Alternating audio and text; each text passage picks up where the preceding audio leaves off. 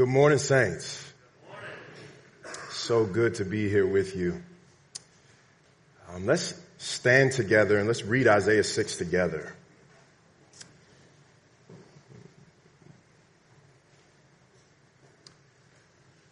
Isaiah chapter 6 reads, In the year that King Uzziah died, I saw the Lord sitting upon a throne, high and lifted up, and the train of his robe filled the temple.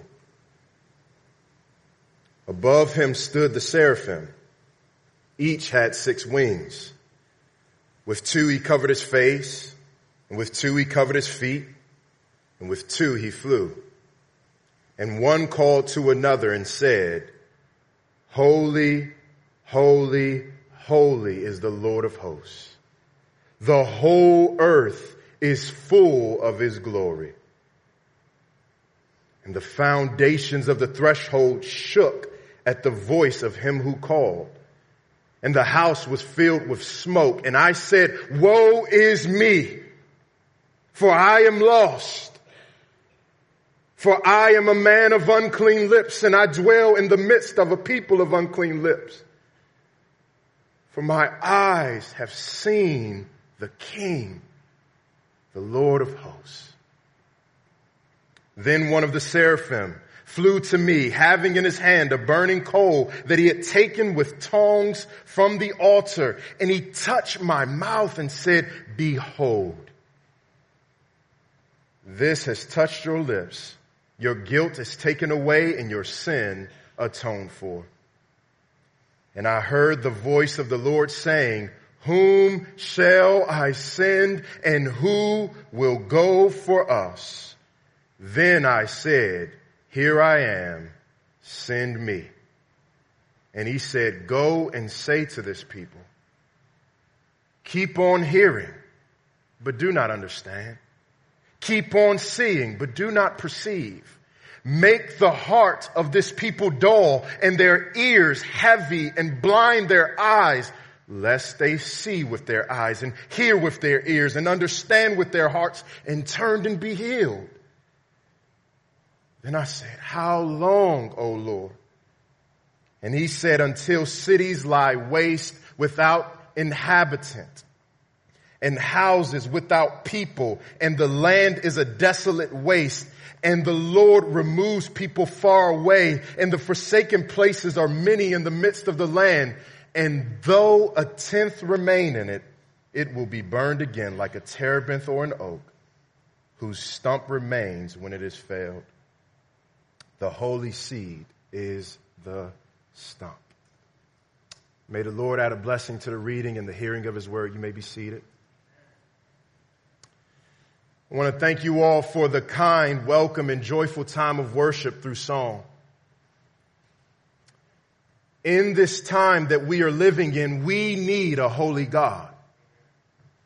We are in a time when 18 year olds outdo one another in homicidal massacres treating the sacred image of God like a video game character that you can destroy without recompense. We are in a time when certain shepherds who were supposed to protect the sheep, they were supposed to take care of them, feed them, nurture them. Instead, they devour the sheep. Use them for their own lustful pleasures, leveraging their power to try to cover it up and devour anyone who tries to expose them. We praise God that things like these are being exposed. But to my point, we need a holy God. Because left to ourselves, the weight of living in an unholy world will crush us. Do you know the Holy One of Israel? Well, you may say, Welton, if all this evil exists and this holy God exists, why would I want to know him? The only reason that I am in church is because my friend invited me and I was being polite. But I can't believe this nonsense. Or maybe it's a little bit less theoretical for you. You may say, Welton, I am one of those young ladies or young men that was abused by a pastor or one of my family members close. How could I, how could I trust a God who let this happen to me? Welton, I lost my brother or friend to, to gun violence. Why would a holy God let this happen to me? Well, I don't want to overpromise answers and undeliver. However, I believe as we look into Isaiah 6 and behold the glory of Yahweh, the Holy One of Israel, you may just walk away from here finding yourself asking different questions. Questions of greater significance. New questions like, how can I see more of God's holiness in this unholy world? How could I be so loved by someone who is so much greater than I am? How can I live my life to serve this holy God who in such a corrupt world? How can I become holy in this unholy world? Please pray with me. Father, we need you to show us your glory. We need us, we need, we need you, God, to show us your holiness and your greatness.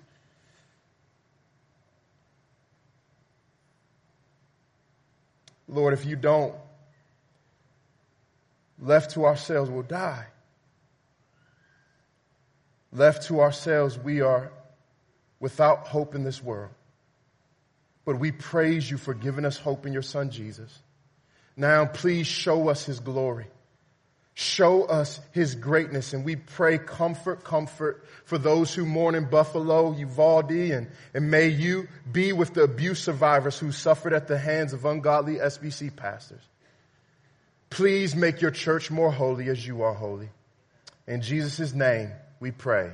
Amen. Well, the title of this message is Beholding the Holy God. Beholding the Holy God. For those who like to know the structure up front, maybe you're a little bit more structured and organized, here are four exhortations for you.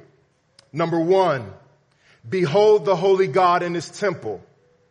Behold the holy God in his temple. That's verses one through four in Isaiah 6. Number two, beware of your uncleanness and that of your people. That's Isaiah 6 verse 5. Beware of your uncleanness and that of your people. Number three, be cleansed of your sins by grace alone. Be cleansed of your sins by grace alone. That's verses six through seven. And lastly, be sent to proclaim no matter the cost. Be sent to proclaim no matter the cost. The cost. That's verses eight through 13. Let's begin with number one. Behold the holy God in this temple. In the year that King Uzziah died, I saw the Lord, Isaiah says. Immediately note that it is that Isaiah saw the Lord when his earthly master had died or was dying. We often find ourselves seeing God's infinite holiness more clearly when we see how finite, how temporary, how weak and fragile earthly rulers are. Uzziah was a good king for most of his reign, but then he grew arrogant and sinned against God's holy presence by presuming that he could go and enter the temple, the holy place, and offer sacrifices himself, a job that was only reserved for the priest.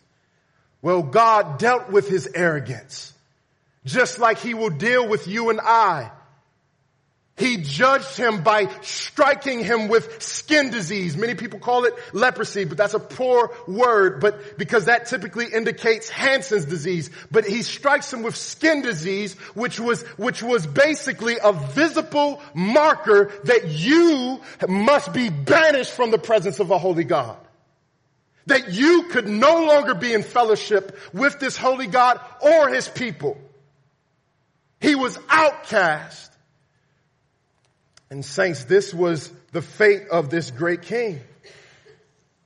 And it was in the context of this great king's death that Isaiah saw the holy God.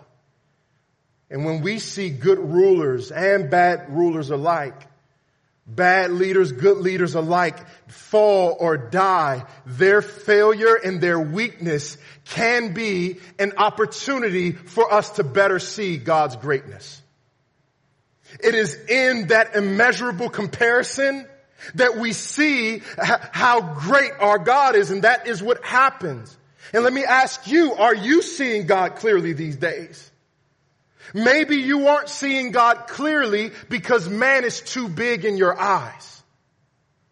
Maybe your parents, politicians, and God forbid your pastors here, you have faithful pastors here, but maybe even they have grown, grown too big in your eyes. Maybe you're focused on pleasing them too much. Your eyes have been settled on that precious relationship rather than the precious Savior and King. And it is only as we see man's uh, fragility that we can see God's greatness. And let me tell you about something about man. Man will die. All of us are fragile. So in the words of Isaiah, stop regarding man in whose nostrils is breath. For what, of what account is he? The answer to that question is man is of no account. We will not stand before man on judgment day. We will stand before a holy God on judgment day. It is he who will last. Man fades. All flesh fades like grass, but it is the word of the Lord that endures forever. But look at the Lord even closer. Look at what the Lord is doing, what Isaiah sees the Lord doing. In verse one, it says, he saw him sitting upon a throne high and lifted up. That word, that title for the Lord, uh, cause you might see there's Lord with a capital L and lowercase O-R-D, and then there's all capital L-O-R-D. But here it is capital L lowercase, all the rest. That is talking about Adonai. That is the Hebrew word for God being the master. He is the master who is sitting on his throne. Though earthly kings fade away, the glory and rulership of God will endure forever, saints. And that is good news. That's, that's why we have to delight in him above all else. Because all shall fade, but his throne is not shaken. While King Uzziah died and fell from his throne, God sits on his throne unendingly, unbothered.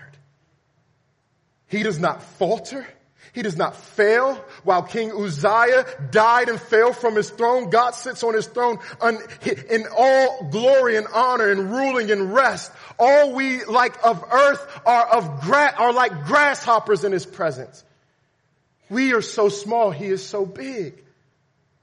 His thoughts are not our thoughts. His ways are not our ways. For as high as the heavens are above the earth, so are his ways higher than our ways and his thoughts higher than our thoughts. Oh, that's good news. Behold him. We must stop trying to put God on our level. We have to stop evaluating God. He is not to be judged. He is the judge. And he is the judge of all the earth and he shall do right. Are you ready to stand before this holy God? Are you ready to give an account before him? Are you ready to enter into this glorious presence? If not, you need to get ready. Because you will, you will have to stand before him one day. And that day, if you have not, if you haven't seen on the news, that day may come sooner than you think. We, tomorrow is not promised all we will have to give an account. If you are a Christian here this morning, you will have to give an account for how you lived your Christian walk. If you are not currently walking in a relationship with God, if you're currently living in unrepentant sin, you will have to give an account to God. The Christian will be delivered. Those who are not in Christ will be judged. Are you ready for that day? Well, let's look at the last part of verse one. Look at how it says, in the, the train of his robe filled the temple. You see that? Well, that actually a better translation, if you have an ESV Bible, it has in the footnote the hem of his robe. And that footnote, it says the hem. That's the better translation. Ancient Near Eastern robes didn't have trains. They had hems. And this hem was so big that it was able to fill a 70 foot temple. This is just the hem. I don't know about you, but I have hems on my clothes. They are not 70 foot tall. But this great God that Isaiah is beholding, he is so huge, so magnanimous, so, so gargantuan that his robe, just the hem of it, just the bottom, the bottom of it is able to fill a 70 foot temple. The question then is impressed upon us, how great is this God? How big is he? I guarantee you he's a lot bigger than what you think he is. Our greatest imaginations cannot even begin to grasp it. We can only get the outskirts of his greatness. He is so large, so huge. What a mighty God we serve. What a mighty God we serve. Angels bow before him. Heaven and earth adore him. What a mighty God we serve. Do you delight in him? Are you rejoicing in this great God? And not to mention, now that we mention angels, look at the text in verse 2. It talks about these, these angelic creatures. These angelic creatures, and there's so much I could say about them, but what you need to see here is their, their posture and their praise. Their posture and their praise. Their posture, they have six wings, okay? There's two of them. They're, they're talking two back and forth to one another. But first he describes their posture. They're flying above God. God is so big that while he is seated, these angelic creatures need wings to get up around him, okay? He is that huge, that great, that awesome. And, and then these angelic creatures who have never sinned, never erred in their ways like we have, they have to shield their face and their feet from the greatness of this holy God. If angelic creatures who have never erred, have to cover themselves before the greatness of God's holiness, how much more do we need to cover before Him? How much more us sinful people, all we like sheep have gone astray. How much more do we need a covering in His presence? They have to shield themselves because God is so great. God is so glorious. I hope I am helping you behold His greatness. I hope that the eyes of your faith, are, are, the, the eyes of your hearts are being enlightened as you hear of His greatness. That you're beholding Him now in His greatness. And, and they have to cover their face, they have to cover their feet. And then it says that they are praising. It says, one said to the other, holy, holy, holy is Yahweh Sabaoth that title Yahweh. Notice at the text, if you look, if you look closely, look at the text, it says, holy, holy, holy is all capital, Lord of hosts. That word there in the Hebrew is Yahweh. And I could spend a long time telling you of this great name, the name of our great God. But Yahweh speaks of his pre-existence, his self-existence and him being the source of all life. Pre-existence, self-existent, source of all life. He, he's saying, holy, holy, holy is the pre-existent, self-existent source of all life. He is so holy, this great God, and He is Yahweh Sabaoth, Yahweh of hosts. That's talking about His angelic armies. But the key word here, it's repeated three times. Three. Usually, for emphasis, to, to kind of say verily, verily, you repeat something twice. Biblical tradition, that's what, how it works. But here, the angels are in God's presence and they, they say he's holy. But saying it one time ain't good enough. They say he's holy, holy, but that's not good enough either. Either. They say holy, holy, holy is Yahweh of hosts. To be holy is to be set apart as transcendent and pure. He is set apart. He is distinguished from all that is lowly, all that is creation. That is, that is lower beneath him. He is transcendent. He is far above. High and lifted up is he. This is the great God that we worship. He is set apart. He's distinctive from all of creation, even the angels in his superiority and morality and purity and justice and righteousness. For a human to be holy means he has been chosen, cleansed, and consecrated to enter God's sacred presence. But what does it mean for God who has no need for cleansing to, to be holy?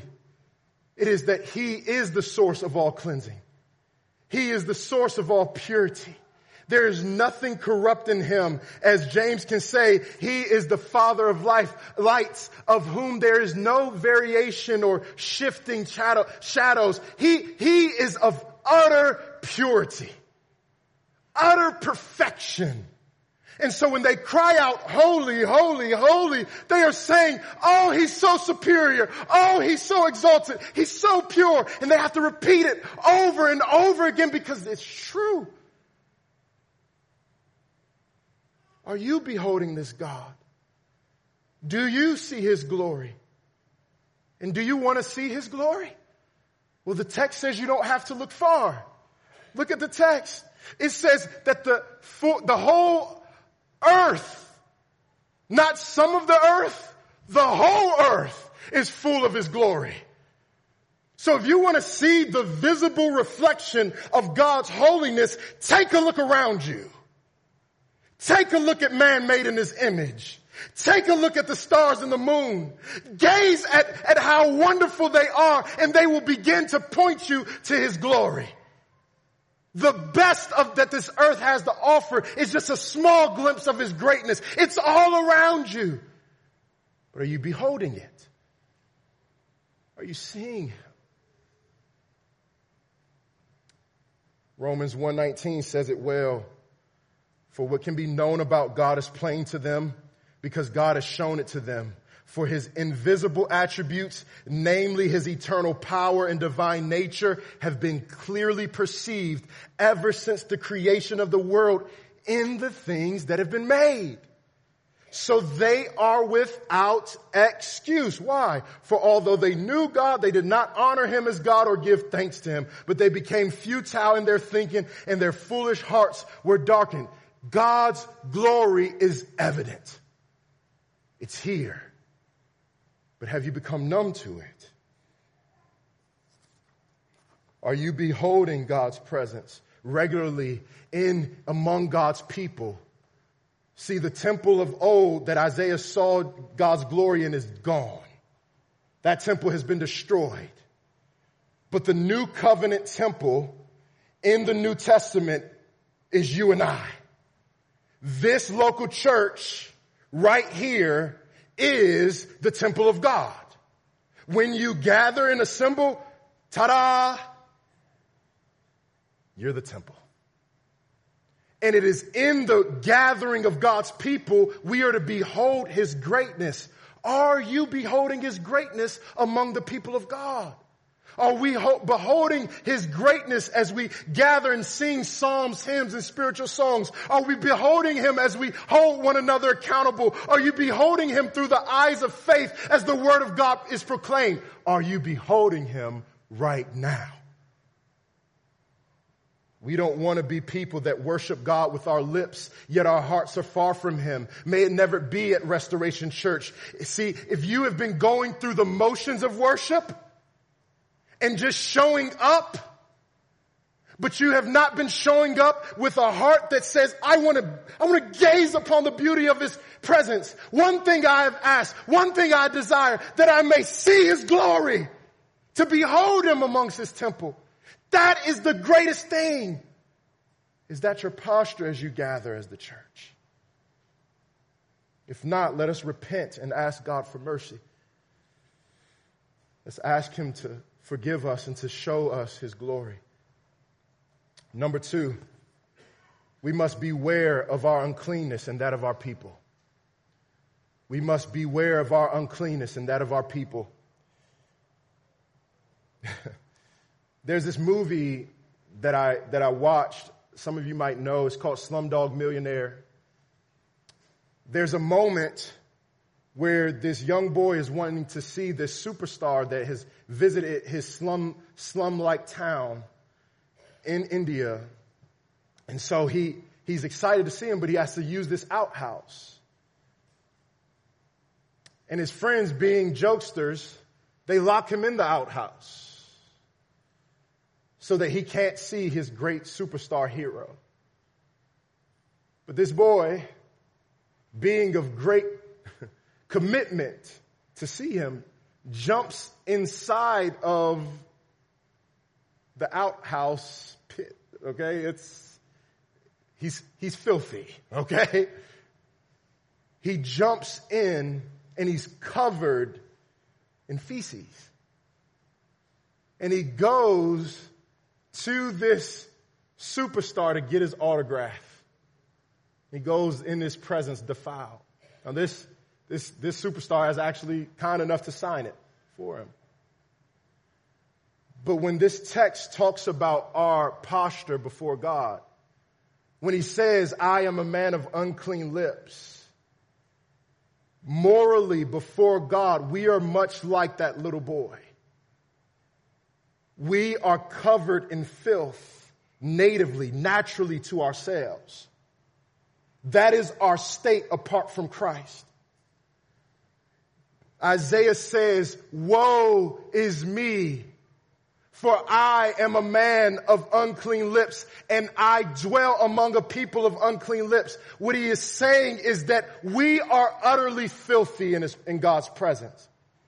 And I could show you more in this text, but that word unclean is, is mainly a Levitical word. What that means is that it, it's talking about the, the worship setting of the people of God in the Old Covenant. In the tabernacle. And anything unclean is unwelcomed. Not even only unwelcome from the presence of God, but it's repulsive to the presence of God. And it wasn't just morally wrong things that made people unclean. It's normal stuff. Burying a dead body. If you touched that body, you were rendered unclean. Other natural things would render a person unclean. And what that was showing, it was drawing a line of demarcation between God's holy presence, the utmost cleanliness, and us so there's kind of the common state, the clean, the unclean, and then all the way over here is the holy. And so if you became unclean, you were the furthest away from God's presence. And the worst condition of uncleanness that a person could have was skin disease. Just like Uzziah had. You were banished to walk like a zombie for the rest of your life, banished as like the walking dead for, until you were able to be made pure. And that was the odd thing about skin disease. It could last for the rest of your life, like Uzziah.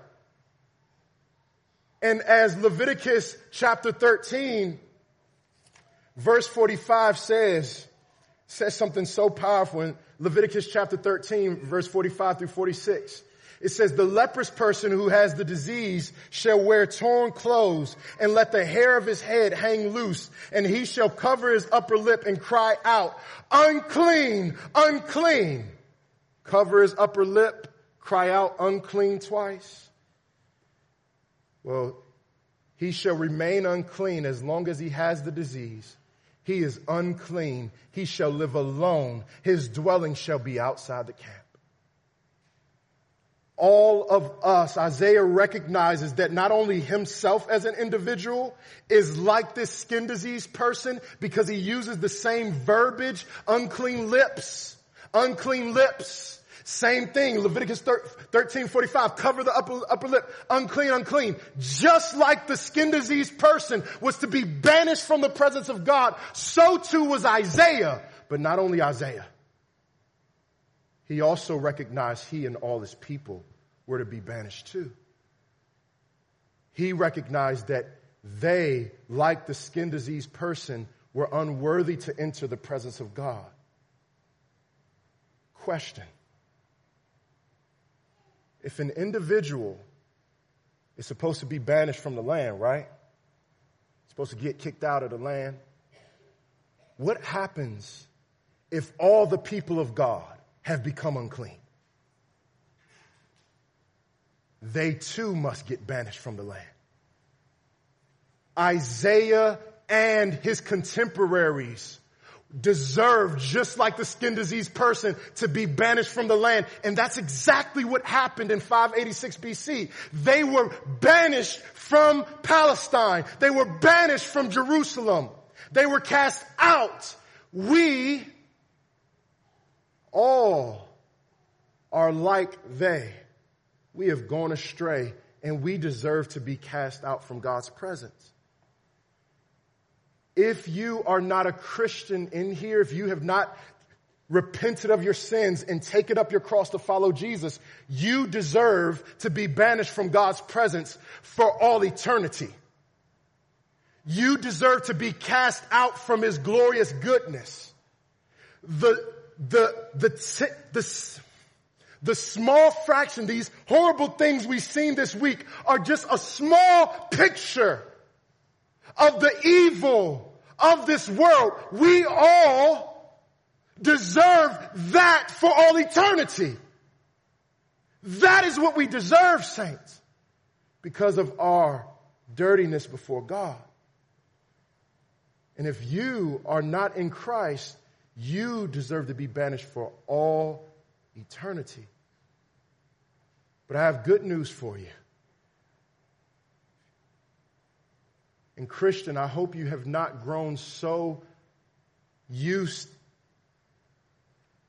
or stagnant to the gospel where you're like, oh, Jesus forgave my sins, I'm good. Where you've become kind of flippant with your sin. I hope that your sin convicts you and you realize that apart from Christ's blood, you are filthy and deserve to be banished from his presence too lest our Christian churches become a club of people who think we are better than others. Instead, we should look out at the world and say, that is us apart from Christ. Unclean am I, and unclean is my society.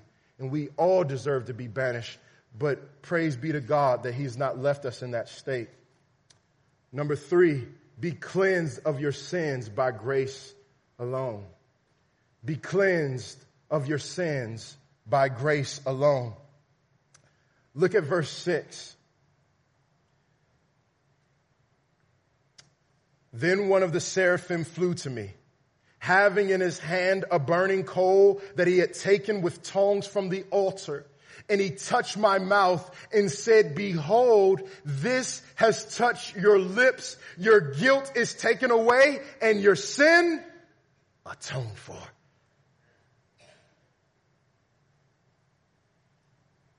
By God's grace alone, not by Isaiah's works, not by Isaiah saying, I am a good person. Not by Isaiah thinking he was more righteous than others. None of that was able to cover his sin and cleanse him of his iniquity. And none of that will ever cleanse you and I from what we deserve. None of that. It is only by divine initiative. It is that, that is what we see then one of the seraphim flew to me.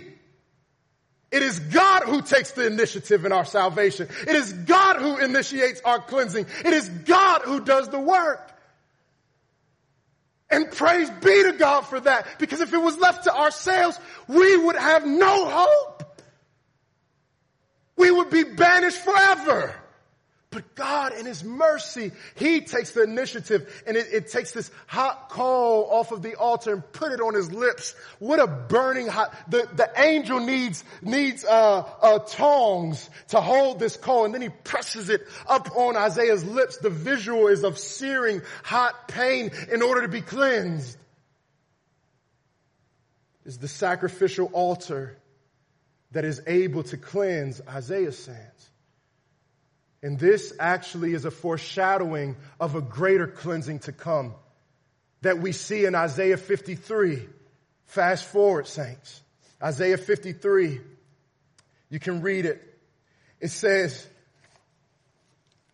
Who has believed what he has heard from us. And to whom has the arm of Yahweh been revealed? For he grew up before him like a young plant and like a root out of dry ground. He had no form or majesty that we should look at him and no beauty that we should desire him. He was despised and rejected of men, a man of sorrows and acquainted with grief and as, as one from whom men hide their faces. This description is much like a skin disease person. Christ, the Messiah, would be despised and rejected just like a skin disease person would be despised and rejected. Men would cover their faces from him, just like they would a skin disease person. A man of sorrows and acquainted with grief. That word sorrows is sickness. That word grief is actually illness in Hebrews. He was, he was known for being ill just like the people of God. Earlier in Isaiah were depicted as sick and ill. And as one from whom men hide their faces, he was despised and we esteemed him not. But look at what he does. Surely he has borne our griefs. Those sicknesses were not his, they were ours. Those sins were not his own, they were ours. His griefs were not his own, they were ours. He carried them in our place. Surely has borne our griefs and carried our sorrows, yet we esteemed him stricken, smitten by God and afflicted. We were looking at him as if he was divinely afflicted, just like a person with skin disease would have been looked at as divinely afflicted. That was our Christ. This is substitutionary atonement as the Bible talks about. Jesus in the place of his people. Jesus taking the sins and the wickedness and the suffering and the pain and the curse of sin that was passed down from Adam to us. Christ took that in our place and he carried them. And he did not drop them, but he carried them to their ultimate end. All we like sheep have gone astray, but he was pierced for our transgressions. He was crushed for our iniquities. Notice how it transitions from sickness, illness directly to sin. Is both the weaknesses of, of the earth that Christ took in our place and he took the evils, our sins, our offenses to God. He took it all. He was pierced for it all. Upon him was the chastisement that brought us peace, and with his wounds we are healed. Why does it use the word healed? Because it's a link all throughout Isaiah of these sick people that have been cast out. It is through him that they are healed and brought back to be into his presence. Those who were cast out can be brought near through Christ and his blood. Without the shedding of blood, there is no forgiveness.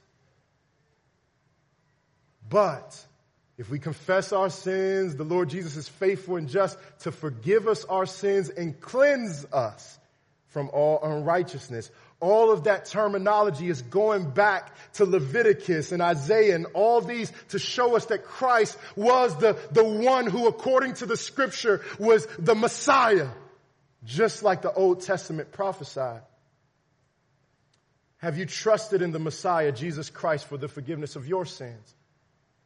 Have you believed that he carried your sicknesses, your dirtiness, your corruption, your idolatry, your injustice, your hypocrisy to the cross where he died in your place? Do you believe it? Oh, believer, see the glory of Jesus here. Please, I plead with you, see his glory. Don't lose your amazement and wonder of this great sacrifice. This is not just what got you started into Christianity, saints. This is the key to Christianity. Can you imagine if you got a vehicle for your birthday, but there was no keys attached? You would not be able to enjoy it. No matter how nice of a car it was. The keys to the Christian faith is this gospel that I just preached. Christ crucified, risen, and coming again. That is the key to our whole Christian walk. Don't lose the glory of the gospel. Cling to it because it is our only hope. What do you need to do to keep this fresh in your life? One of the best things you can do is to search the Old Covenant text, the Old Testament, to see how they all point us to Jesus Christ. Texts like Isaiah 53, Maybe take some time and let this marinate on your soul. Think about your griefs that you've endured. Think about your sins that easily beset you. Think about those things and think about those things placed on Christ in your stead. See does not that see how that will stir up affections in your heart for him. Finally, be sent to proclaim no matter the cost. Be sent to proclaim no matter the cost. I don't have time to go line upon line, verse upon verse in this text, but I want to draw your attention to a couple of things here. Number one, Isaiah has been cleansed and that motivated him to volunteer for Jesus. It is something about being forgiven much that makes us love much. When you realize how, how, how dirty you are and how far from God you really were, no matter if you grew up in church or not, your state is still unclean, native to yourself. And it is through the blood of Jesus that brought you near, even if you don't have this horrific testimony like I do. It's the same gospel that saved you that saved me. Isaiah hears Yahweh Adonai saying, Whom shall I send and whom will go for us? And in short, who will be my ambassadors? Who will be my representatives? And then Isaiah volunteers. He says, here I am, send me.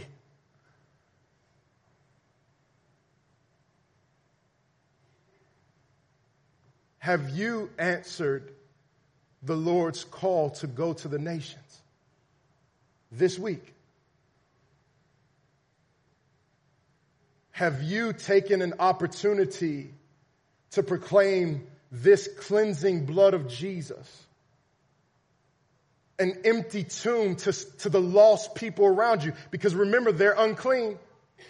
Remember, they deserve to be banished for all eternity. Remember, that was you too. And that Christ cleansed you.